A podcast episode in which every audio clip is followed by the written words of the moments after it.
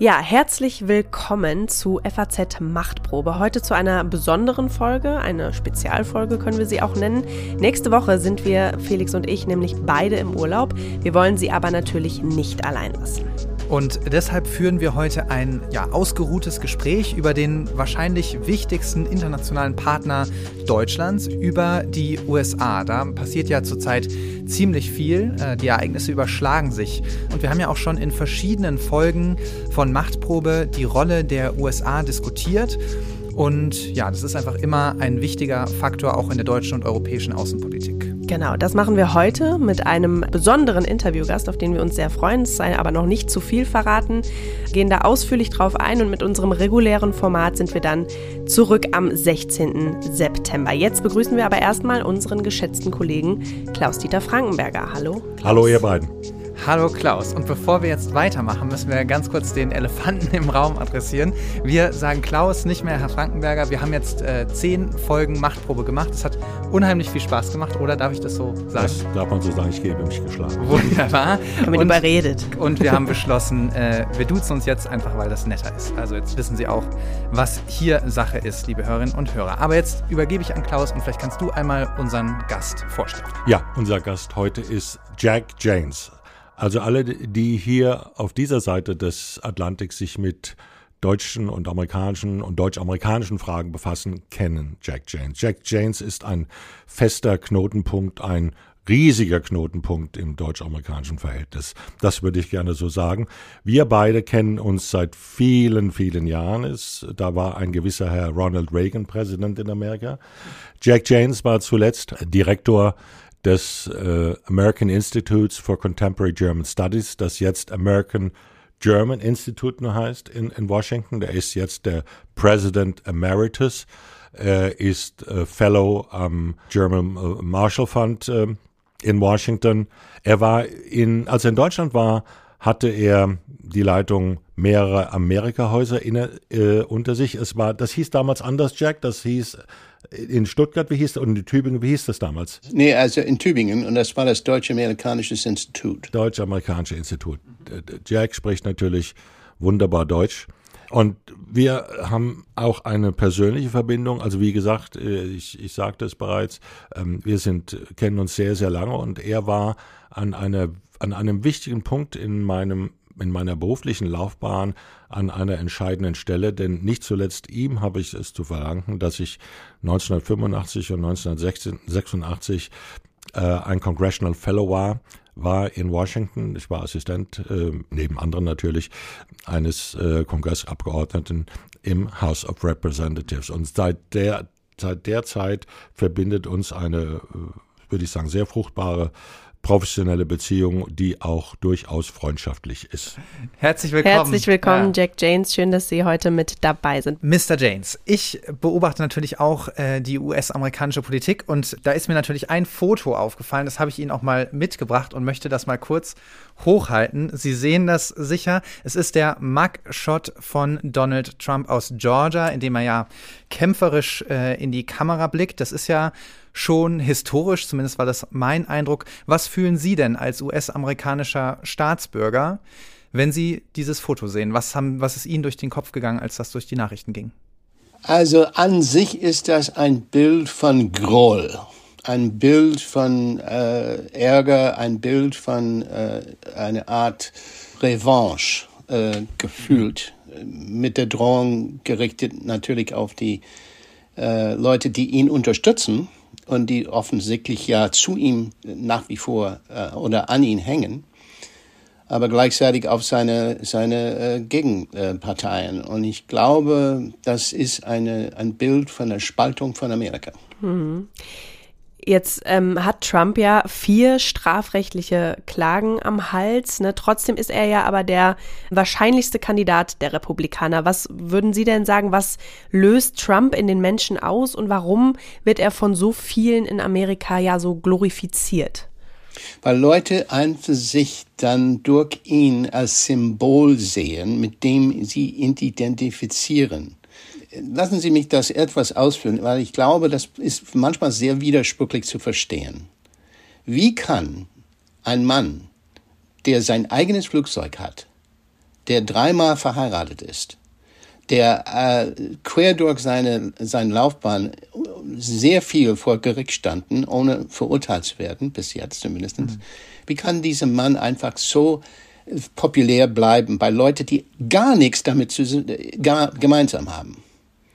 Und ich komme nur darauf, dass dieser Groll, das er ver, äh, verkörpert, äh, ist ein Gefühl, dass quer durch das Land verstreut ist.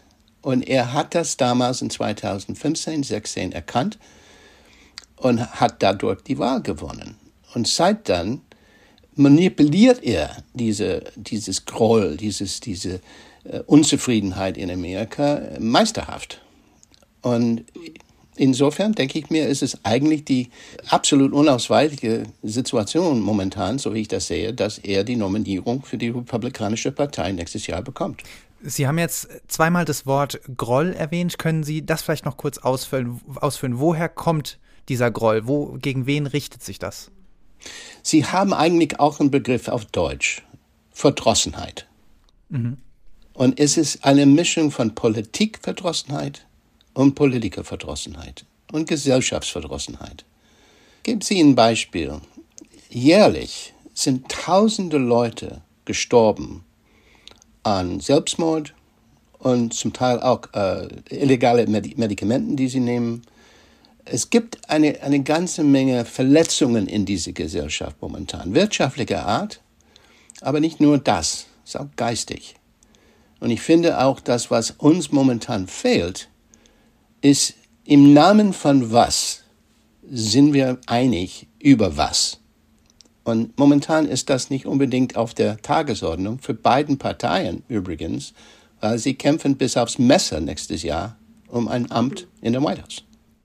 Es ist müßig jetzt zu diskutieren, ob Trump ein System ist, ob Trump ein Beschleuniger ist, ein Brandbeschleuniger ist, ob er andere radikalisiert, das alles ist, trifft zu.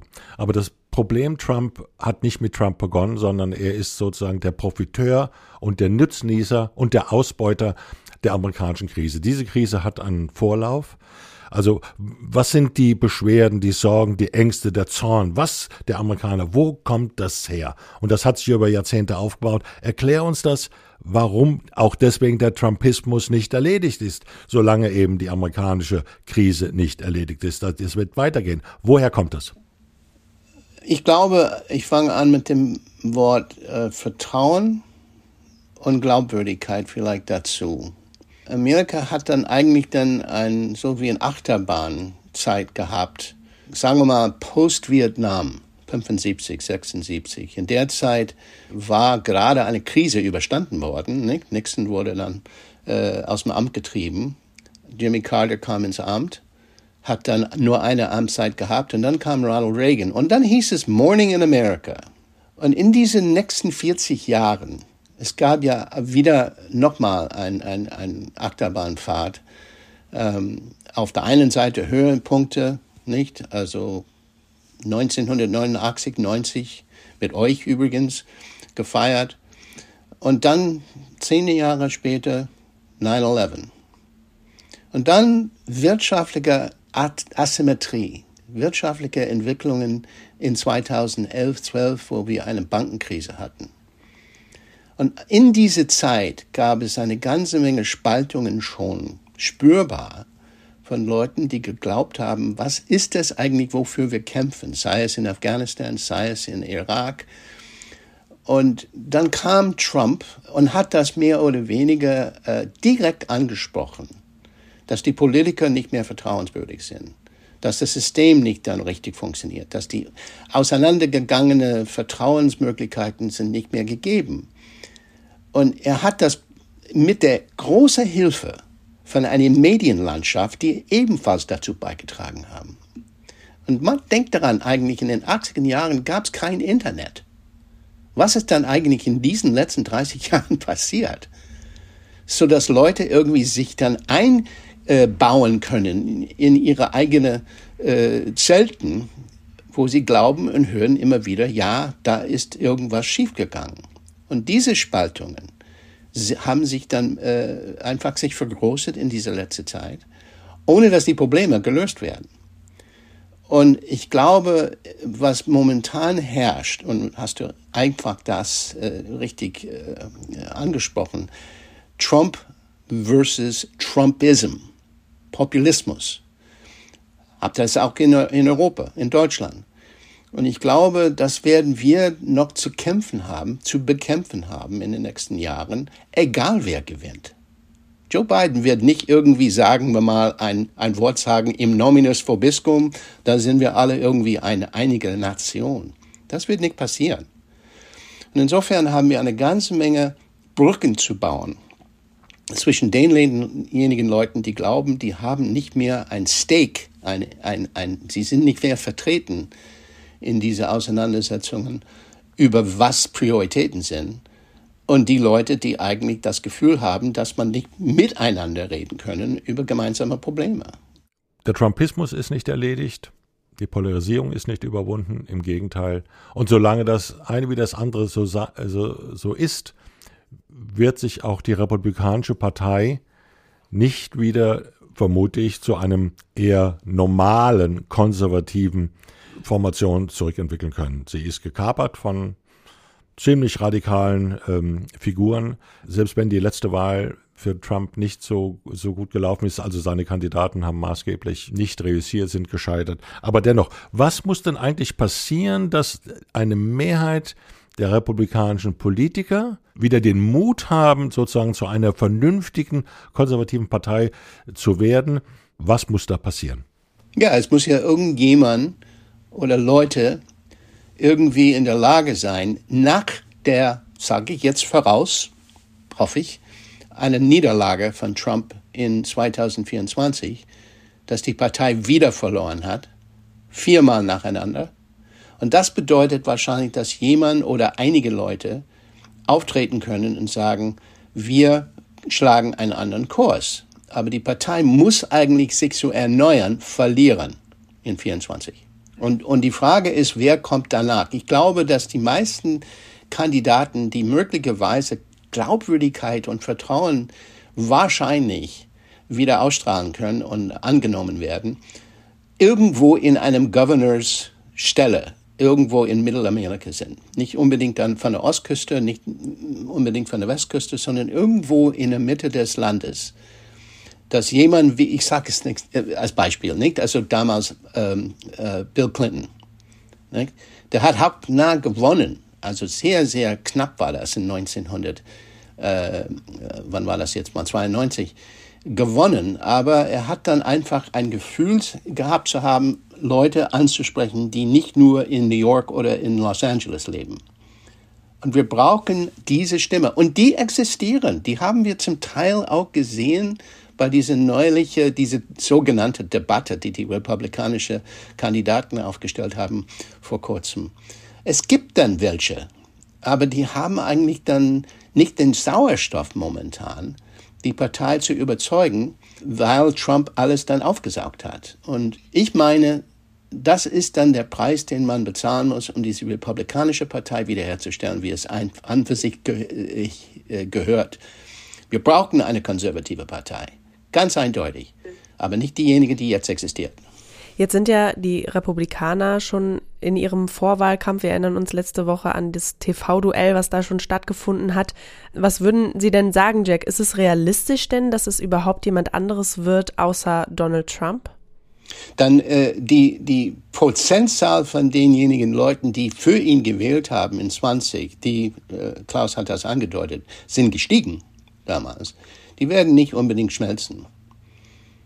Die werden allerdings nicht genügend, meiner Ansicht nach, die Stimmen aufbringen, um ihn über die äh, äh, Wahlergebnisse positiv zu bringen. Das heißt, er wird wahrscheinlich nicht genügend Unterstützung haben, die Wahl zu gewinnen. Aber äh, ich glaube, äh, das ist dann unvermeidlich momentan. Wir haben das zum Teil gesehen bei dieser Debatte, als wir diese Ramaswamy-Figur erlebt haben der als ein Symbol ist für die sogenannte jüngere Generation. 38 äh, Jahre ist der Mann. Als wenn er auch dann so quasi äh, ein, ein, ein Unterstützer für Trump war. Er hat dann ihn stellvertretend äh, doch mal dargestellt. Aber ich glaube, äh, momentan ist die Solidierung um Trump herum so stark, dass er nicht abgeschlagen werden kann von anderen Leuten, die auf dieser Bühne standen. Ja, also äh, keine Alternativen zu Trump bei den Republikanern. Wir haben ja schon kurz gesprochen über die strafrechtlichen Prozesse, die gerade gegen Trump stattfinden. Was ist denn Ihre Einschätzung? Wie wird sich das auf seine Präsidentschaftskandidatur dann letzten Endes auswirken? Es ist so, es gibt sehr, sehr viele sogenannte unabhängige Wähler in Amerika. Das sind manchmal, wenn man das so äh, zusammenstellt, sind sie mehr, mehr unabhängiger als Leute, die äh, an sich dann geben zu, dass die Mitglieder sind als Demokraten und Republikaner. Also eine ganze Menge Leute draußen, die nicht unbedingt sich bezeichnen als Democrat oder Republican.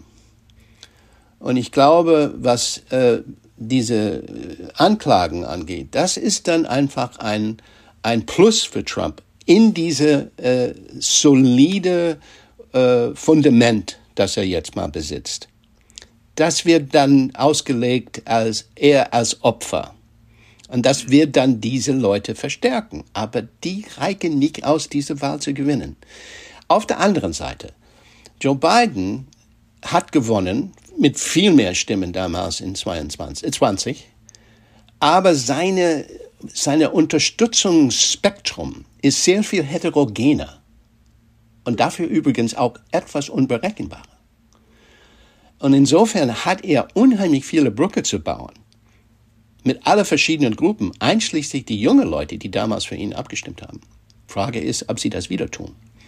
Frage ist, ob diese sieben Millionen Gewinnen, äh, sieben Millionen Mehrheit, die er hatte damals in 20, ob das wirklich ja sich wiederholen kann. Das ist seine Herausforderung. Trump er kann sich dann zurücklehnen und sagen, ich habe dann mit jedem einzelnen Anklage mehr Geld und zum Teil auch ein paar Stimmen mehr bekommen. Aber das wird immer noch, immer noch unausgewogen sein. Ich gebe Ihnen aber allerdings einen, einen Albtraum zu belegen. Und das ist dann die Möglichkeit, dass er doch gewinnen kann durch die sogenannte Electoral College. Aber das möchte ich nicht dann ausführen, weil ich glaube, das ist zu kompliziert. Kein Problem. Wenn wir mal dem folgen, was Sie gerade gesagt haben, Trump ist der realistischste, der wahrscheinlichste Kandidat der Republikaner. Ähm, davon, dass Biden für die Demokraten antritt, davon äh, gehen wir jetzt mal aus. Das heißt, wir blicken 2024 ja quasi auf ein Rematch Trump gegen Biden. Welche Faktoren sind denn bei der Wahl 2024 jetzt anders als 2020, wenn wir mal auf die politische, wirtschaftliche Situation blicken in den USA? Was unterscheidet sich da oder was sind vielleicht auch wichtige Parallelen? Es ist interessant eigentlich, die Frage ist äh, äh, insofern interessant, weil wirtschaftlich gesehen, momentan, sieht Biden verdammt gut aus. Mhm. Inflation ist runter, Arbeitslosigkeit ist runter. Seine sogenannte ähm, äh, Regierungsinitiative, die sogenannte IRA, Infl Inflation Reduction Act, hat dann sehr viel Wirkung gehabt in roten, also sagen wir mal republikanische Bundesländer. Man könnte meinen, er hat sehr gute Chancen, wirtschaftlich gesehen. Aber darum geht's nicht so sehr. Nicht nur wegen wirtschaftlicher Angelegenheiten, sondern es geht um diese sogenannte Culture Wars, was wir angesprochen haben. Schulen, mhm. Abtreibung, Kirchen, also alles möglich, was man da unter diesen Begriff vorstellen kann. Und ich glaube, ähm, im Prinzip wird dann die Wahl auch dann entschieden über die Frage, ist Biden in der Lage, nach wie vor, so wie damals in 20, zu sagen, ich bin nicht unbedingt perfekt, aber im Vergleich mit was gegenübersteht von mir, äh, ist, ist viel besser. Zumal er hat dann damals sich verkauft als ein Pendant, also ein, ein positiver Pendant zum Trump. Er muss allerdings aber mehr als das bieten. Er kann nicht nur gegen Trump kandidieren. Er muss ja viel mehr äh, bieten. Und sein Problem ist, nicht, dieses äh, Idee, dass er achsig oder einenachsig ist. Und seine Vizepräsidentenkandidaten ist nicht unbedingt dann sehr populär. Mhm. Aber aufgrund von der Tatsache, dass dieses Land so gespalten ist, die Frage ist, inwieweit man eigentlich dann genügend Leute, die damals in 20 nicht Trump gewählt haben, ob diese Leute auch dann bei ihm bleiben, trotz dieser anderen Angelegenheiten, die er nicht ändern kann. Der, Er ist ja alt und, und die Frage ist, inwieweit er noch äh, ja, überzeugen kann, mit mir geht das nach wie vor bergauf, mit ihm bergunten. Jack, ähm, in Deutschland ist seit dem 27. Februar 2022 das Wort äh, Zeitenwende nicht nur ein Schlagwort, das ist quasi das Motiv einer Epoche gewesen. Zeitenwende bedeutet eben einen dramatischen Richtungsschwenk, eine dramatische Richtungsänderung. Du selbst denkst auch über Zeitenwende in Amerika nach. Darüber sprechen wir im Grunde die ganze Zeit, aber es geht auch, es geht auch weiter. Äh, wir selbst sprachen darüber vor kurzer Zeit und diskutierten darüber in, äh, auf Schloss Liebenberg bei einer sicherheitspolitischen Konferenz. Du hast uns immer wieder daran ähm, erinnert, dass es, dass es so etwas wie eine Zeitenwende, also ein Schwenk in der, in, in der Politik der maß, maßgebliche Akteure, in dem Fall der Republikanischen Partei, eben auch in Amerika gibt. Erklär uns doch ein bisschen, was diese Zeitenwende auf amerikanisch ausmacht und was es für uns auch bedeutet. Well, ich sagte das vorhin, äh, Klaus, das ist dann eigentlich eine langfristige Entwicklung, wo durch man einen Verlust an Vertrauen und Glaubwürdigkeit messen kann an Politiker, an politische Institutionen und zum Teil auch äh, nochmal die Frage zu stellen, an wen kann man sich dann wirklich ja, oder auf wen kann man wirklich sich verlassen? Ich will zusätzlich noch betonen, wie weit und wie wichtig und wie gefährlich auch diese Spaltung durch diese äh, anarchistische Medienlandschaft äh, verursacht worden ist. Aber dass diese Zeitenwende in Amerika ist nicht, was wir beide vorhin gesagt haben, nicht dann über, äh, von Trump allein zustande gebracht worden, sondern es ist diese Asymmetrie, diese Glaubwürdigkeitsfrage, diese Vertrauensverlust in Institutionen, sei es der Congress oder sei es der Supreme Court oder sei es die Präsidentschaft. Und das ist dann, was, wenn es um Politik geht, trägt dazu bei, eine innere Auseinandersetzung mit uns selber. Bauchnabelschau, vielleicht könnte man vielleicht so mal sagen. Und das hat dann Auswirkungen auf euch, ganz eindeutig gerade im Sinne von Ukraine. Die Auseinandersetzung momentan über die Frage, kann man nach wie vor unbegrenzt Hilfestellungen an Ukraine liefern oder brauchen wir das hier in Amerika? Das wird zunehmend in den nächsten 14 Monaten sehr hart ausgetauscht. Und ich glaube, was, was das für euch bedeutet, ist die Frage, wenn ihr der Meinung seid, dass zum Beispiel Biden wäre besser für euch aufgrund von seinen ersten vier Jahren, dann musste eigentlich man die Konsequenzen ziehen und sagen, okay, was können wir dann tun, um uns, uns in unsere eigene Interesse aufzustellen in einer Weise, wo wir auch was beitragen können, sei es eine gemeinsame Angelegenheit wie Ukraine oder China oder Iran oder you name it. Es geht darum, dass wir wirklich ja äh, wahrscheinlich so wie das jetzt momentan aussieht, innenpolitisch unheimlich uns beschäftigen wird in den nächsten 14 Monaten. Gar keine Frage. Das passiert meistens mit Wahlen übrigens. Aber diesmal ist es ganz extrem. Die amerikanische Zeitenwende, die hat auch natürlich aber auch noch weitere Motive und das geht immer wieder zurück auf die auf unsere ursprüngliche ähm, These, dass die dass der amerikanische Populismus, der Trumpismus eben tiefe Wurzeln hat in den Veränderungen äh, des vergangenen Jahr, Jahr, Jahrhunderts, am Ende des vergangenen Jahrhunderts und so weiter, Konkurrenzkampf mit China, Deindustrialisierung und so weiter und so fort.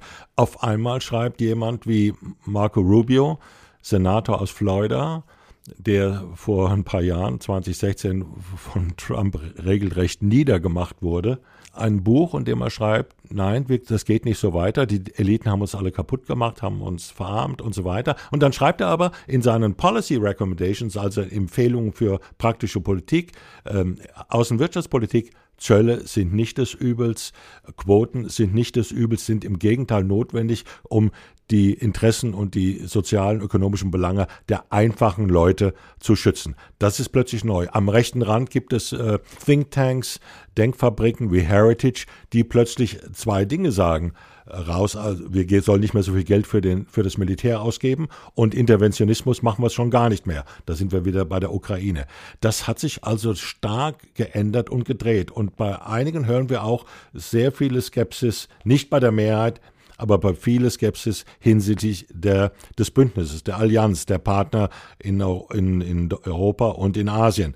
Was das Einigen zu sein scheint, für alle oder die allermeisten ist sozusagen der strenge Fokus auf den neuen, überragenden Rivalen China. Gar keine Frage. Ich sehe das als natürlich eine falsche Darstellung. Dann ich glaube, ähm, dass man nicht ein Nullsummspiel aufstellen sollte oder musste, um zu verstehen, welche äh, Aktivitäten in Amerika außenpolitisch gesehen notwendig sind. Wir können einfach nicht einfach sagen, wir geben alles auf in Europa und wir konzentrieren auf China. Manche Leute werden das behaupten wollen. Das äh, teile ich nicht. Aber es gibt ja auch dann diese Frage, inwieweit man in der Lage ist, Burdens, also äh, irgendwelche äh, Verantwortungen zu übernehmen, wo man eventuell sagen könnte, Momente mal, Europa musste eigentlich mehr tun in einem gewissen Fall, in diesem Fall Ukraine. Und ich glaube, je mehr das zum Vorschein kommt, je mehr das bewiesen werden kann, je mehr man eigentlich dann darstellen kann, dass das, diese sogenannte, was George Herbert Walker Bush irgendwann gesagt hat, Partnership in Leadership, echte Partnership, wie, je mehr wir das zeigen können und, und, und demonstrieren können, desto ist das eigentlich möglich, diese Partnerschaft zu, gewährle äh, zu gewährleisten. Und ich glaube, im Prinzip, was mir auch dann eher das Problem äh, erscheint, ist die innenpolitische Isolationismus, die dann daraus entsteht. Wir kümmern uns selber erstmal um unsere Probleme müssen wir eigentlich dann, äh, auf unsere Probleme müssen konzentrieren. Das ist nicht eigentlich dann meiner Ansicht nach realistisch, aber es wird verkauft. Und Rubio und Josh Hawley kennst, kennst du auch, nicht? Es sind auch andere Leute, die diese Stimmen immer wieder dann äh, laut machen über die Frage, was mussten wir tun in dem 21. Jahrhundert, anders als in dem 20. Jahrhundert. Die 20. Jahrhundert in europäische-amerikanische Beziehungen ist ein Bombenerfolg. Aber was ist dann die nächste Herausforderung? Und du hast ja recht, wenn du sagst eben, für viele Leute ist es China. Aber das ist nicht dann vergleichbar mit dem Kalten Krieg. Das ist was anderes jetzt geworden. Und die Frage ist, wir suchen eine Narrative, um das äh, bestens, bestens zu definieren. Aber dazu brauchen wir Europa meiner, meiner Ansicht nach. Und insofern die Frage ist, inwieweit wir auch dann, oder ihr, sagen wir mal so, du fragtest, was es bedeutet für uns. Ich glaube, für euch ist, ist, ist es eine Betonung auf die Frage, dass wir nach wie vor eine, eine Burden-Sharing-Mentalität zeigen, aber nicht nur zeigen, sondern auch umsetzen. Und das ist dann, was jetzt wahrscheinlich dann in diesen kommenden Monaten sehr laut und sehr umstritten diskutiert wird. Also die Amerikaner blicken auf sich selbst. Ich weiß nicht, ob ich mich täusche, aber auch Herr Obama hatte schon zu Beginn seiner Präsidentschaft gesagt, dass das Land, das er entwickeln will, das ihm besonders am Herzen liegt, ist nicht Afghanistan, sondern das sind die Vereinigten Staaten von Amerika. Also dieses Thema, wir geben zu viel anderswo aus, wir verplempern unser Geld, ich sage das mal etwas äh, flapsig, wir verplempern das Geld äh, irgendwo in den Bergen, am, irgendwo im Hindukusch, äh, in fremden Ländern, die wir nicht verstehen, von denen wir gar nicht wissen, wo sie sind. Da sind wir dann relativ schnell, schnell bei dem Thema des Ende von Pax Americana das Ende von Pax Americana, die, die Nachkriegsordnung ist wirklich zu Ende. Die Rolle der Vereinigten Staaten ist, ist wirklich vorbei. Darüber schreibt äh, die Russland-Expertin Fiona Hill, die gesagt hat, der Ukraine-Krieg hat es jedermann klar gemacht, dass Pax Americana etwas von gestern ist. Womöglich war das die, eine glorreiche Zeit, die Nachkriegszeit, aber das ist jedenfalls vorbei. Ist es so? Wenn die Amerikaner sich die Welt anschauen, wo sehen sie da ihre Rolle? Ich glaube, ich glaube, die, die Empathie nach 22. Februar in Ukra für Ukraine war sehr weit verbreitet. Und ich glaube, dass, die, dass das nach wie vor, trotz Auseinandersetzungen über wie viel Geld und wie viel Munitionen, das ist nach wie vor da. Ich sehe, wenn ich hier durch die Gegend fahre, sehr viel blau-gelb Fahnen hängend. Unmittelbar in meiner Nachbarschaft hier. Die Frage ist, wie viel brauchen wir auch denn mit anderen Leuten irgendwie zu reden über gemeinsame Probleme? Pax Americana war eine Asymmetrie, die wirklich eindeutig äh, eigenartig in der Geschichte ist. Und ich glaube, dass es ist nicht unbedingt überzeugend zu sagen, wir können uns verkapseln zwischen zwei Meeren, zwischen zwei, zwei Ozeanen. Ich glaube, das ist dann ein Mythos.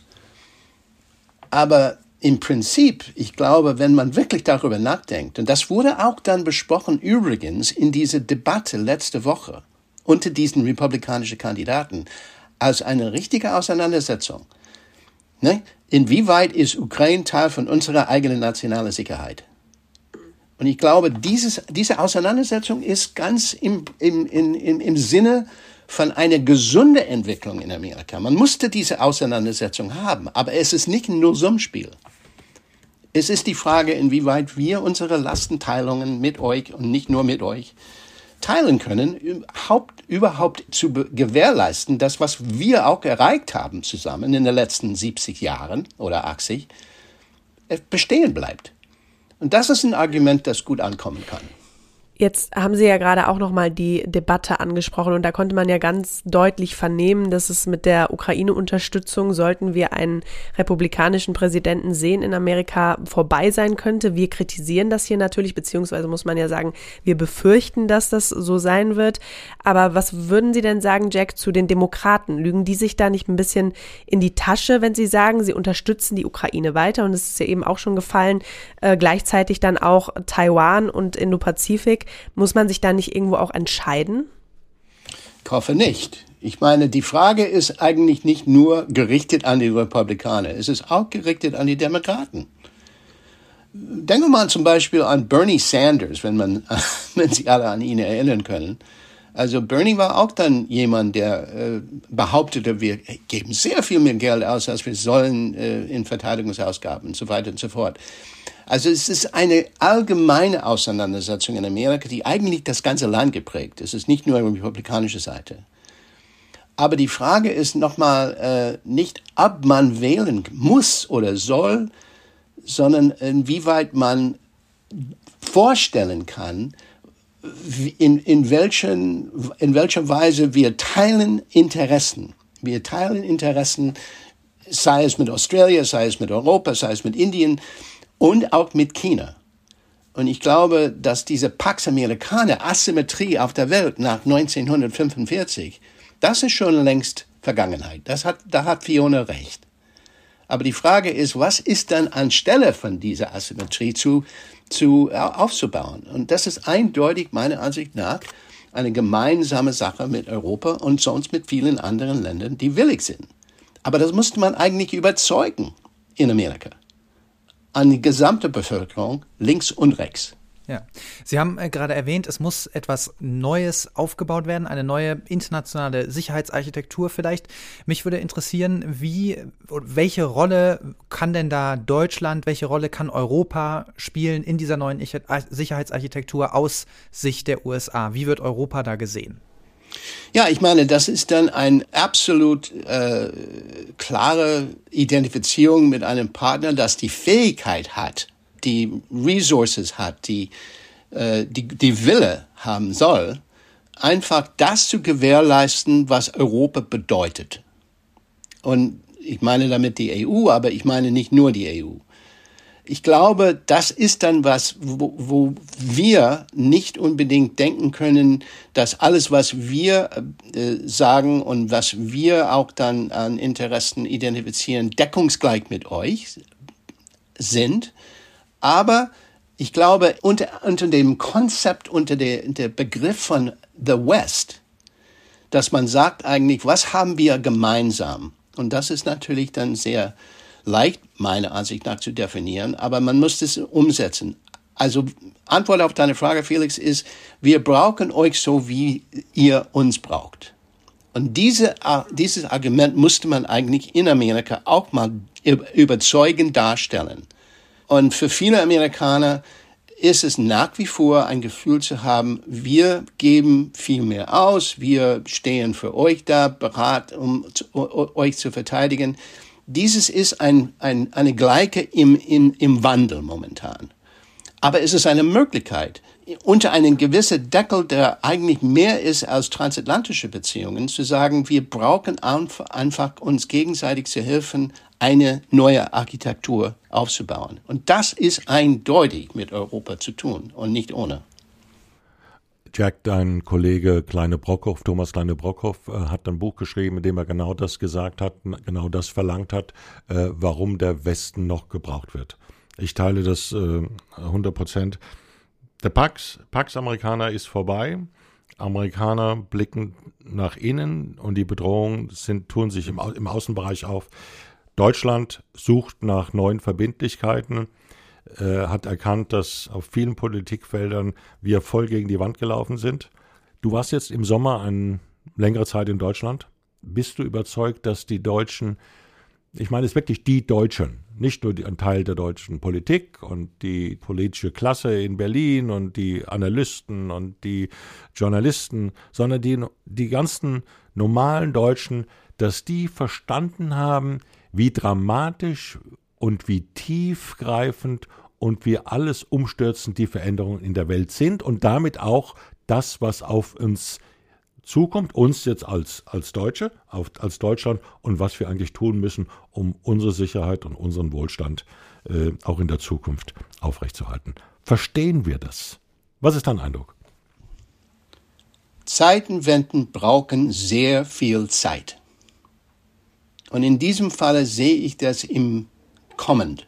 Das ist eigentlich dann eine Änderung, sei es mit Russland, sei es mit China oder sei es sonst wo, ähm, eine Notwendigkeit äh, zu sagen, wir tragen Verantwortung.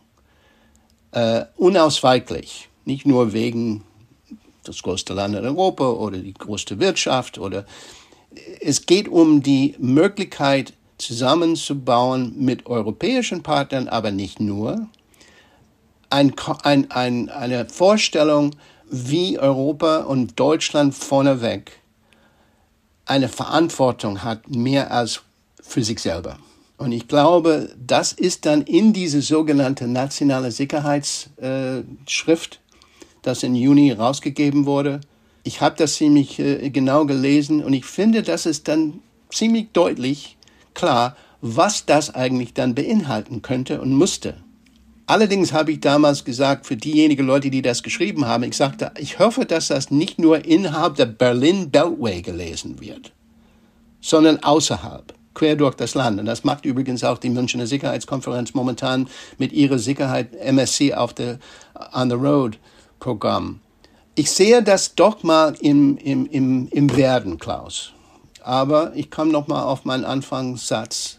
Zeitenwende die brauchen sehr viel Zeit. Ich habe mehrmals in meinen 50 Jahren zwischen Deutschland und Amerika immer wieder hin und her geflogen, andere Zeitenwenden gesehen in Deutschland. Die brauchen Zeit und dies wird auch Zeit brauchen. Aber ich glaube, es ist ein Beginn.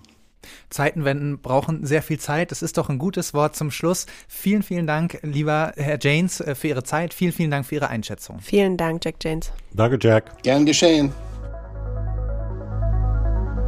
Das war's für heute mit FAZ Machtprobe. Schön, dass Sie mit dabei waren. Ja, das war heute mal eine etwas andere Folge, eine Interviewfolge. Ähm, wir hoffen, es hat Ihnen gefallen. Mit unserem regulären Programm geht es dann wieder weiter am 16. September, also heute in zwei Wochen. Ganz genau, schalten Sie unbedingt wieder ein und bis dahin lassen Sie uns gerne eine Bewertung da auf iTunes oder auf Spotify. Das hilft nämlich auch anderen, den Podcast zu finden. Genau, und schicken Sie uns gerne auch Ihr Feedback zu an podcast.faz.de. Das war es jetzt erstmal für heute. Vielen Dank fürs Zuhören und bis ganz bald. Bis dahin, ciao.